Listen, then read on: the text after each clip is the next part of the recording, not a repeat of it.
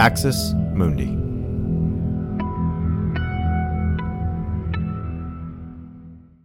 You're listening to an Irreverent podcast.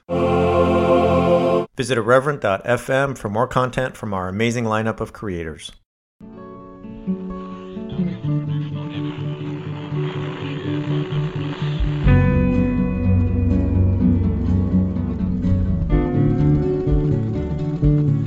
Hello and welcome to Straight White American Jesus. My name is Dan Miller, Associate Professor of Religion and Social Thought at Landmark College.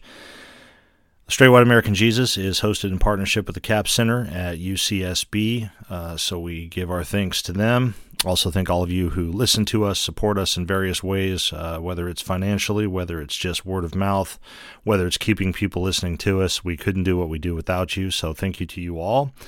Uh, and this is the series, it's in the code, uh, where we take a look at sort of uh, some of the, what do we say, the messages uh, the images, the ideas, the slogans that circulate in a lot of American religion and specifically American Christianity, and sort of decode these uh, to look at the work that they do and, and what it is that, that we can learn about that.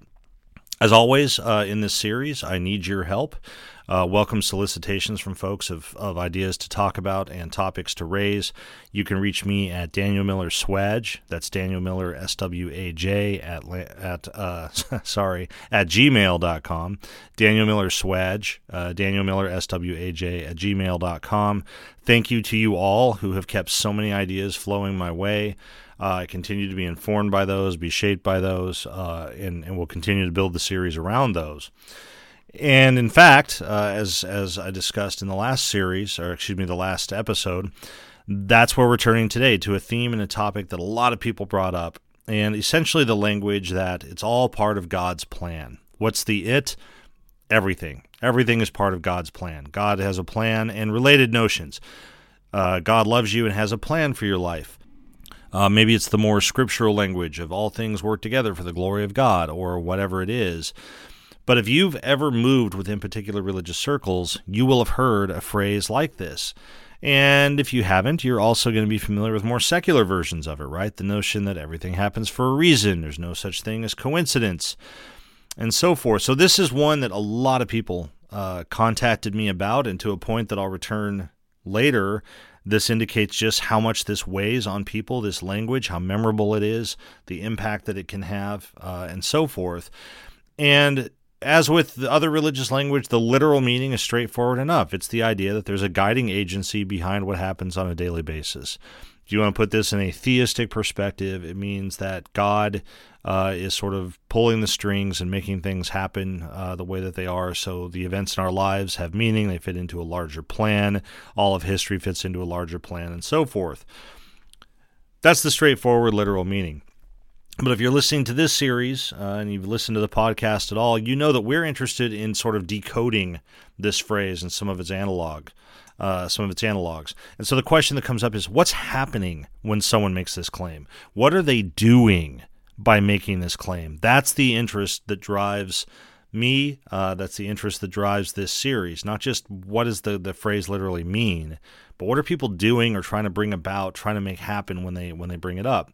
And so, what we're interested here is the explicit work that's being done when religious folks talk this way. So, I'm not so concerned about the, the kind of, for lack of a better word, the secularized version of everything happens for a reason. Um, I don't think the dynamics are often the same, uh, though they could be. Focusing specifically on what it means when religious folks make this statement. And I want to start by addressing an issue that I, I can hear right now people saying, man, like, how you make it sound like this is a bad thing, Dan, and I'll get to why I think it's a bad thing. But we have to start with an honest admission about this phrase, which is that people who use it often mean well. And in fact, this is going to be true of so much of what we talk about in this series when we talk about decoding religion. And this is one of the things that can be really hard for people to get their heads around is that people who say things that need to be decoded, people who use religious language in a way that that bludgeons others, in a way that can harm others, uh, the ideologies of Christian nationalism that we talk about so often that are harbored in these ways of speaking, they are not often often they are not part of the intention of those who speak in this way, and that can be really hard to get our heads around. And it just opens up the possibility that all of us, when we say or do certain things, may be communicating things other than we mean to communicate, maybe bringing about social effects that we don't intend to communicate. So it's the same way with this. For many people who use this phrase, they mean it well. They're trying to provide comfort or hope to others. Uh, they're offering what they see as the insight that no matter how chaotic things might be, there's a meaning and purpose to the lived experience that other people are having, uh, that the chaos of their lives is not, in fact, chaotic, uh, that they are valued by God, valued enough to be a part of a divine plan. And for many, many people, a phrase like this is experienced as a positive and hopeful affirmation. They find great comfort in this idea. It often, it, again, it offers hope in situations that might otherwise feel hopeless, right? So for many people, this is not a negative experience when we go to decoding this or looking at the effects that it has. Many people mean well when they say it, and many people experience, I think, the positive intentions of that. There are also, even within religious contexts, different resonances to this affirmation.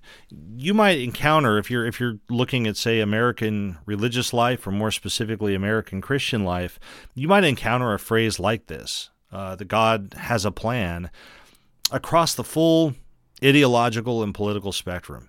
You might hear this in the Bible churches that we talked about uh, in the first session in this series, the first episode in this series.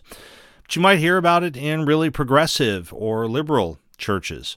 Uh, you're going to hear it from the Catholics. You're going to hear it from the Protestants. You'll hear it in the white churches. You'll hear it in ethnic churches. You'll hear it in black churches. You'll hear it all over.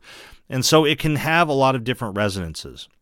Thanks for listening to this free preview of our SWAJ episode. In order to get access to the full episode and so much more, become a Straight White American Jesus premium subscriber by clicking the link in the show notes. It'll take you like two clicks, I promise. In addition to getting access to this episode, you'll have access to the entire SWAJ archive, over 550 episodes. You'll also get an extra episode every month, ad free listening, Discord access, and so much more.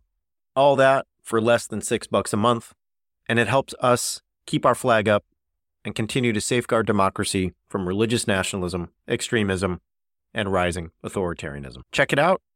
It's not hard, I promise.